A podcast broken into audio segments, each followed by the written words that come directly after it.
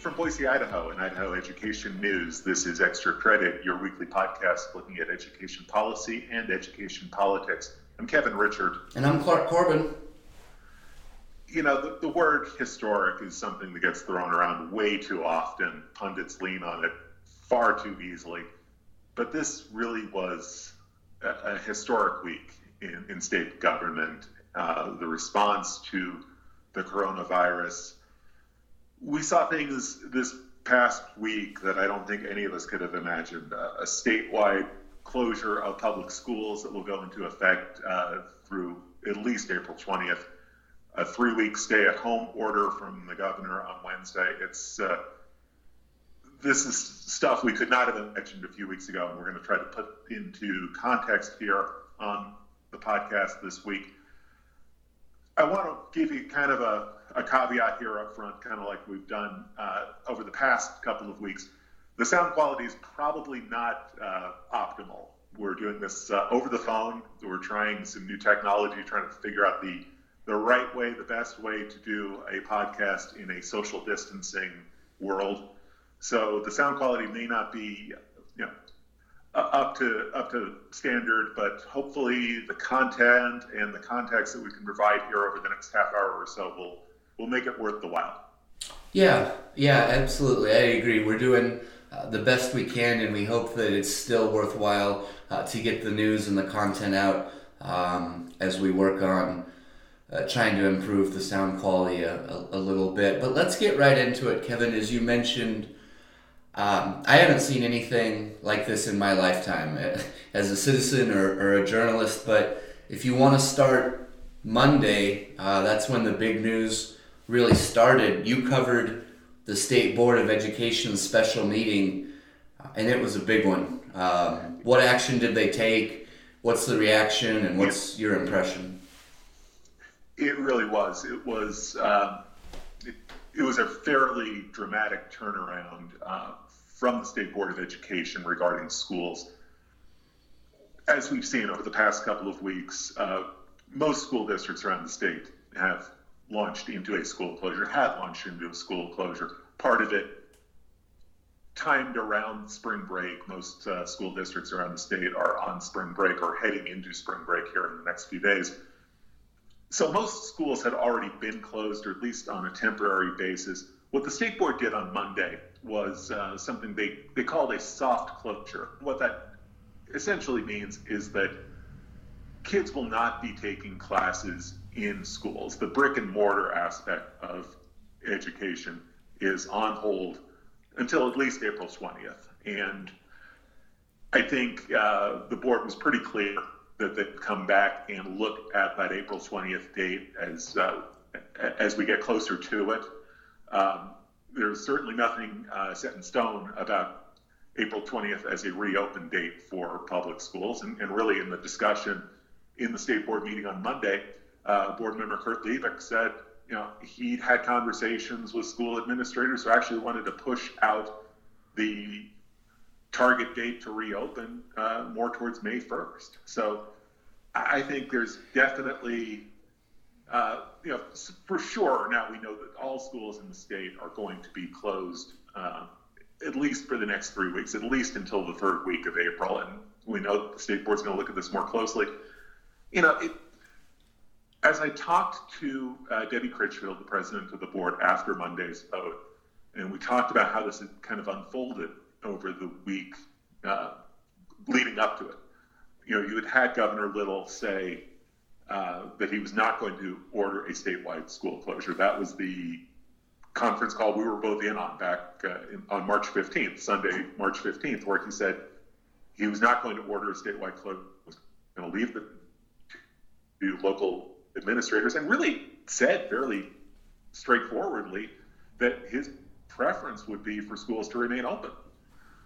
But a lot of school districts closed fairly quickly, and you know we saw West Ada, the largest district in the state, do an about face over the course of that Sunday, the 15th, going from saying we will be open on Monday the 16th to uh, by Sunday night saying no, we are closed effective tomorrow, Monday, and, and they've been closed ever since, and will now be closed at least until April 20th. But the way Debbie Critchfield couched it when I talked to her afterwards was we have most of the districts in the state closed right now, and a lot of districts and a lot of administrators are trying to figure out, well, when do we reopen? When when is it safe to even think about reopening, and how do you do that, and how do you make that decision? She said that the board really wanted to take that off of the plate for local administrators. Uh, the idea is that administrators are dealing with so many other things right now. Let's not even have that conversation going on in 115 school districts and, and more than 50 charter schools. Let's just have a blanket policy in place uh, so that you know districts can deal with a lot of the other questions that they're having to deal with. Mainly, how do you deliver education in an online platform in, in a digital setting and how do you make that transition really in, in a matter of days? And that's uh, what we're seeing districts and charters kind of wrestling with right now. And I think that that, Kevin, was a really good point to talk about that language, soft closure. And that was even a little confusing to me on Monday. You know, what that what does that mean? What is this guidance? But as you said, just to repeat real quick before we move on, um, it is a directive to close the brick and mortar aspect of all schools statewide, effective immediately, at least until April 20th. But that doesn't necessarily mean we're going back to school April 20th. The decision will be reevaluated. But don't let that soft close. Don't overthink that soft closure language. Um, or, or let that confuse you. It, it, it absolutely is a directive to close the physical locations but I guess the reason they call it a soft closure is they can still do distance learning and online learning, and we are exactly. seeing many districts and charters uh, go that direction. Correct? Yeah, there, there was a fair amount of confusion about what the state board decided and what it all meant. Uh, you know, even as I as I sat in the meeting and worked on the story right after the meeting, it it was not immediately clear sitting in the meeting whether the state board was recommending a soft closure or directing a, a soft closure. And you know, my first my first write through of the story Monday afternoon uh, had it as a recommendation, and the state board, you know, called me within a couple of minutes of that story being posted and said, "No, this is a directive. It, it's an order. Every school is going to be uh, closed uh, until at least April 20th." So if it was confusing to people listening on the conference call, and I know you know there were hundreds of school administrators listening on that conference call, uh, it may have been confusing to them. It certainly was to me sitting in the meeting room. You know, and the terminology soft closure. I, we had uh, several readers say, "Well, what exactly is soft closure?" I mean, I, I got a phone call from my niece, who's a junior high school kid, uh, asking, "Hey, Uncle Kevin, what is a soft closure?" so you know, it was kind of a lesson in journalistic jargon and, and education jargon and how that doesn't always translate to people on the ground. And I had to tell my niece, well, long story short, you're going to be around your sisters and brother for a few more weeks. So that, I think there was a lot of confusion and a lot of uh, uncertainty about where the state board was going here and what exactly it meant. But we know now what, uh, what they meant and where the state board sees us going from here. The state Board's planning to have at least weekly meetings uh, to look at the coronavirus situation and the response in schools. So we'll get uh, more details uh, next week and the following week, and we'll get more of a sense of where this is going heading into that April 20th date. But you know, right now, schools uh, have a lot to wrestle with just in terms of the online education delivery. Uh, even the biggest districts like West Ada are trying to figure out how to do that. Nampa's ready to with a plan on on Tuesday. Uh, the Boise district is going to roll out the first phase of an online learning plan on Monday. But you know, this is something you know districts large and small are having to uh, to pivot towards in in real time. It is, and, and that's we're going to continue to follow the state's response to the coronavirus, and we're going to continue to follow how educators and in our school system and colleges and universities handle their approach to education in this basically unprecedented time. But let's. So let, the local decisions we'll still be watching. Um, Monday yeah. night, the Blaine County school board is going to meet remotely, and you know people are going to be able to participate in the meeting uh, through an online platform. And one of the things the Blaine County trustees are going to be talking about is what do they want to do beyond April 20th. And anybody who's been following the coronavirus story knows that, that Blaine County has has really been hit hard these past few days. Uh, the, the consistently the highest number of cases in the state have been centered in Blaine County, a fairly small county in terms of population, certainly not one of the largest counties in the state in terms of population. Uh, the first death reported uh, in relation to COVID 19 was in Blaine County. That news came Thursday. So, school administrators there are really in, on the front lines of this uh, pandemic and really having to deal with the question of what do they want to do in Blaine County beyond April 20th. So, we'll watch that meeting. Lots going to be going on at the local level, all across the state. We'll, we'll try to keep tabs on that and try to give you the biggest developments as we see this unfold around the state. And we'll keep close tabs on what the state board is uh, saying in terms of directives or recommendations to the schools. Yeah, but you're, you're absolutely right. The central Idaho community of Blaine County, which is home to Ketchum and Hailey and Bellevue and the Sun Valley Ski Resort, um, has been hit the hardest thus far. As we record this on Friday, March 27th. Uh, two of the first three deaths that were announced this week um, actually occurred in, in, in, Blaine County in relation right. to the the coronavirus, and so they've they've got their hands full over there. That was the first school district that I was aware of to close. Uh, that was the first instance of community spread. But let's push the story forward by just about yes.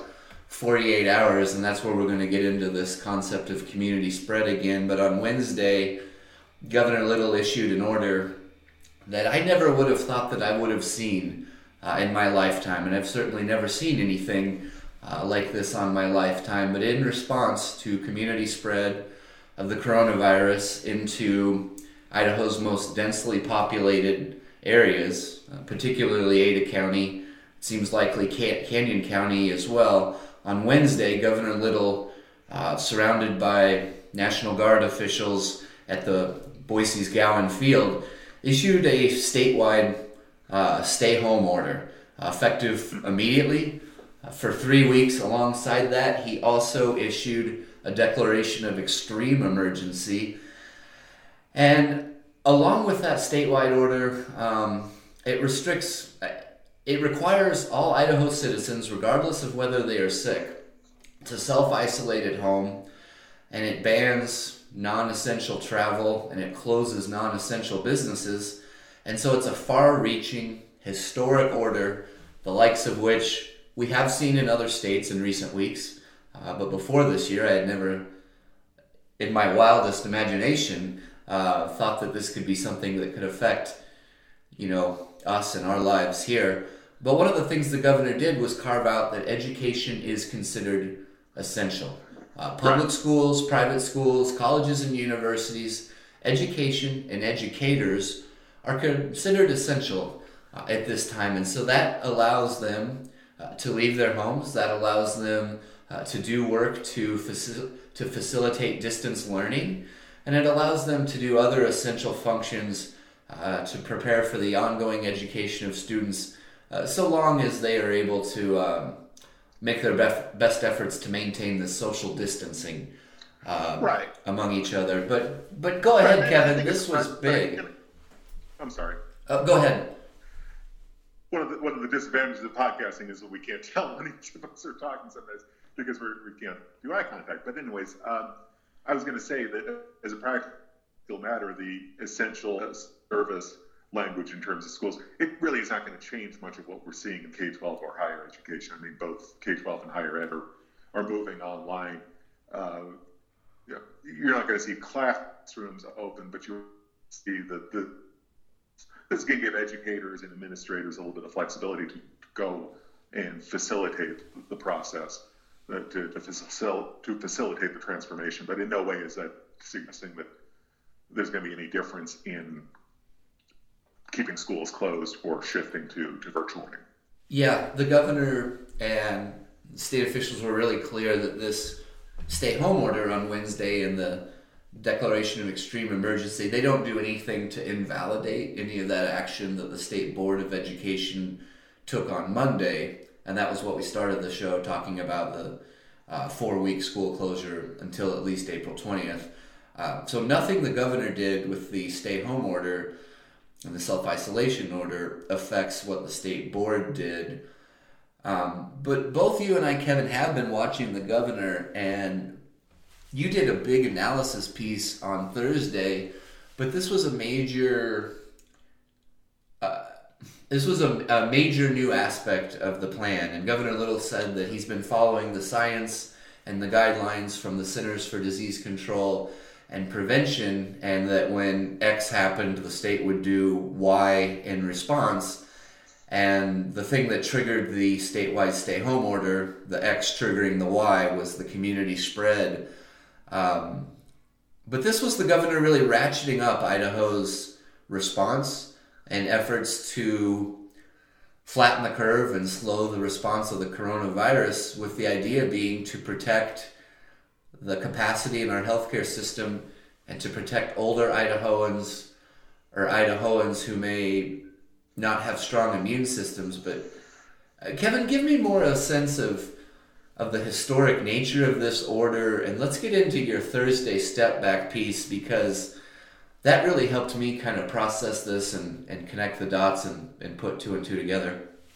Well, I think, you know, and, and you've heard the governor more than I have even uh, over these past couple of weeks.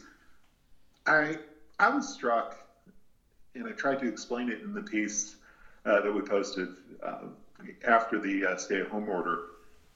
Two things have really struck me here in the past couple of weeks. First of all, the, the governor has been remarkably uh, accessible and open and public in this process. I mean, I count where are we? I think we've had at least half a dozen news conferences in the past 14 days, and he's going to have another one uh, on Friday uh, after we. It, between the time that we record this podcast and the time that the podcast goes live, there will be a seventh news conference. Uh, he's had weekly town hall meetings with uh, AARP, virtual town meetings, um, and I think he has another one coming up on Tuesday. That's correct. Uh, he's done, uh, you know, public television. He, he did a show on, on public TV on Thursday. So he is doing, uh, he's working overtime to try to get the word out and to talk about the, the situation in as many ways as possible and on as many platforms as possible. And the message has been consistent. He has talked all along about trying to follow the science and trying to time things around the science. And that saw that with the school issue, and we saw that with the stay-at-home order. I mean, on the school issue, going back to March 15th, going back to that teleconference with the administrators, the governor kept going back to the CDC guidelines on school closures, and CDC did issue guidelines that said if you close schools early on in the outbreak, it may not actually do much to halt the spread of the outbreak, and it could put pressure on communities. It could put pressure on parents and families, and you know, you know, place more of a, a, a pressure, a burden on that uh, on that community safety net. So that was one of the CDC guidelines, and he was urging schools to kind of follow along on that. But you also had competing CDC guidelines, frankly, where you know CDC was saying you should avoid gatherings of 50 or more people, which you know pretty much takes in most every school. So he was trying to couch the, school closure issue on the science and you know leaning on the CDC guidelines. The schools saw it differently. Most of the large school districts and most of the school districts across the state saw it differently. Um, But again, on Wednesdays, he talked about stay-at-home order. And he said, now we're at a point where we're seeing community spread of coronavirus. We're seeing it in Blaine County, we're seeing it in Ada County, we're seeing it in North Idaho, we're seeing it in large population centers now, as, as well as Blaine County.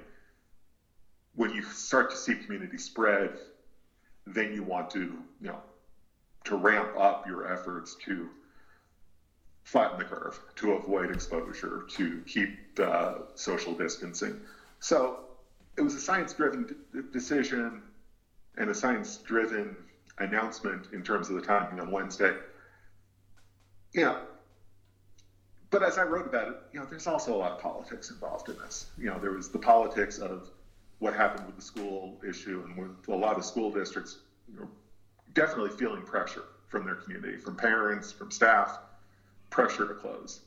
And in some ways, that pressure to close and those local decisions kind of overtook the governor's uh, recommendations on school closure.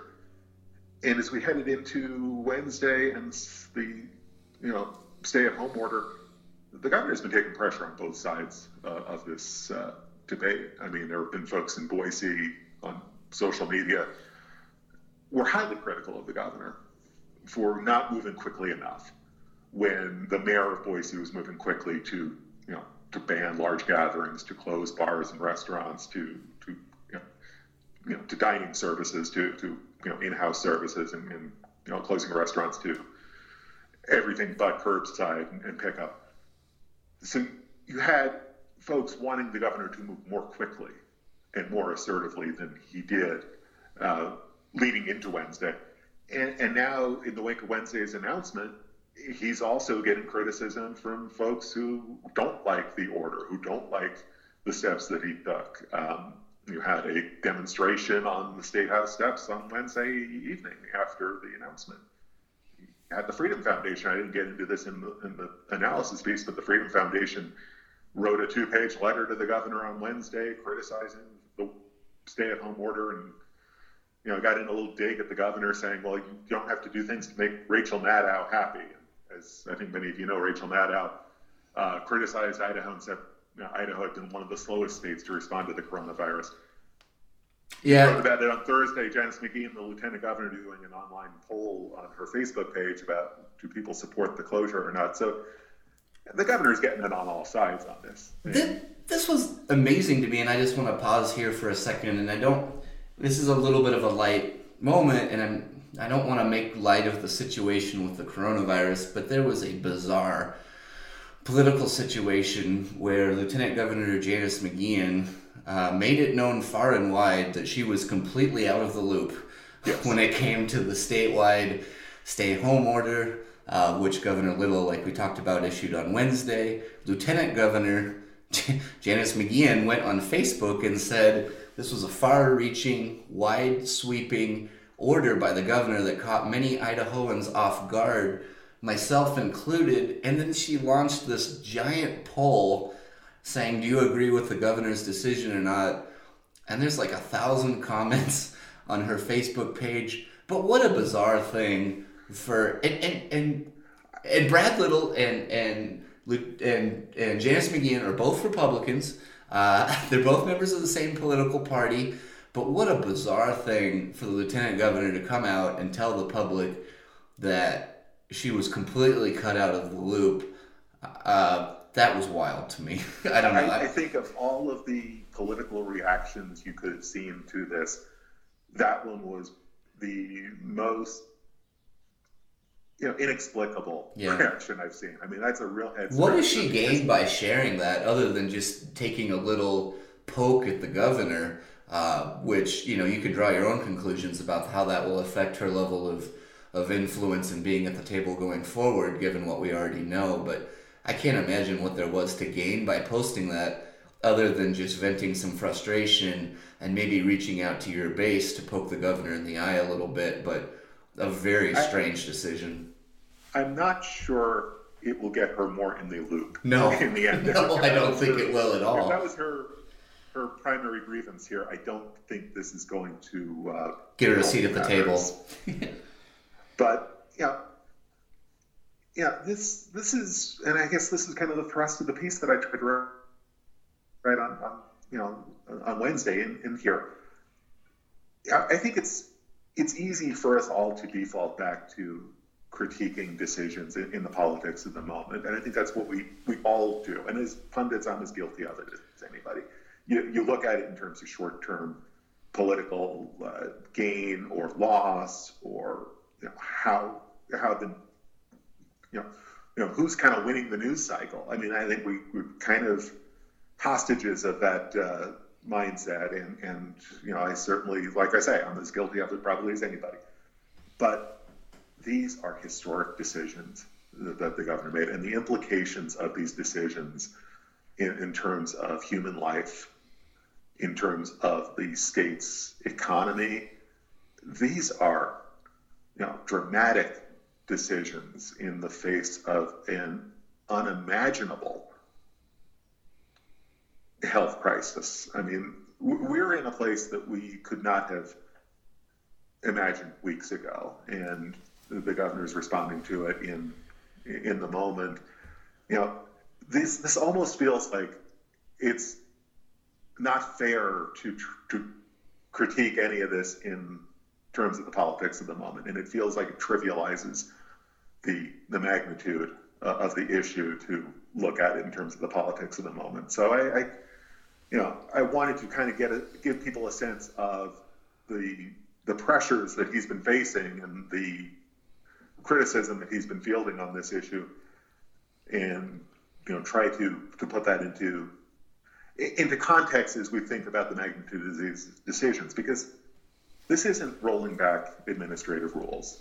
This isn't even proposing pay raises for teachers. I mean, these are such far-reaching decisions, and, and these are public health decisions, you know, life and death decisions that you're making in the face of a virus that even the scientists tell you we don't know very much about. It's new.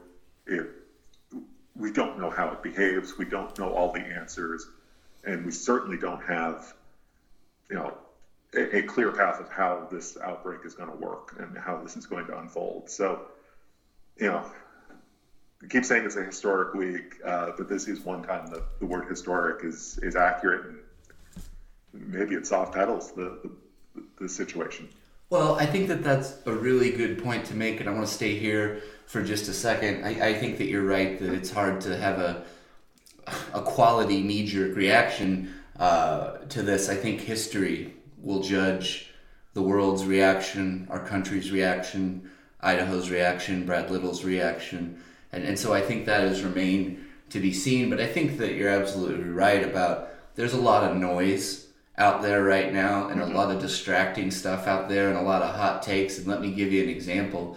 You mentioned the Idaho Freedom Foundation and that piece that they came out with citing Rachel Maddow or whatever. And I want to go back to a reaction to that piece from Tommy Ahlquist, uh, who we mentioned last week on the podcast. Tommy Ahlquist, emergency room physician, uh, a business developer, and a former Republican candidate for governor in Idaho. Uh, so Tommy Ahlquist, the conservative Republican, responding to the Idaho Freedom Foundation's critique of Governor Little, calling it, quote, amateur hour, saying that it was ridiculous, and that saying at a time of public health crisis, he expected so much more uh, than that. He called it amateur hour. Um, and so I think you're absolutely right that there's a lot of noise and a lot of baloney uh, and a lot of hot air out there that's distracting uh, from this, and that's a pretty clear cut example.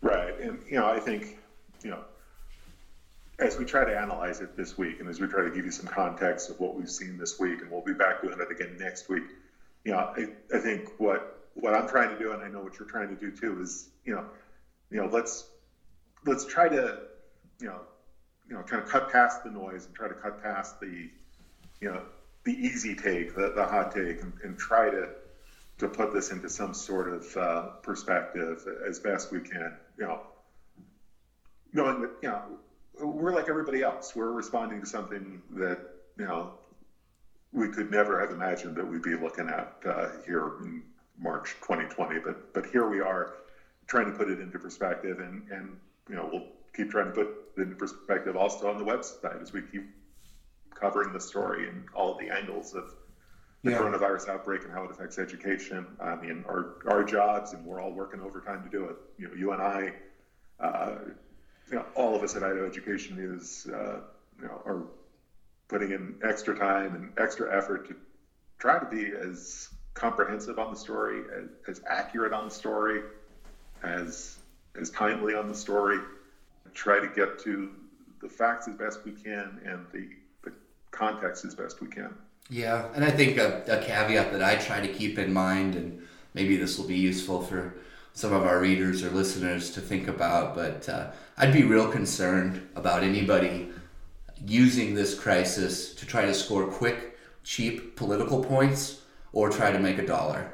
Uh, I'd be really concerned about either of those two things as you come across those scenarios uh, during this pandemic, during this public health, health crisis. And so those are kind of the things that I'm trying to keep in mind. That's a lot of what I wanted to cover this week. I'd point people to Kevin's step back piece, uh, the homepage www.idahoednews.org.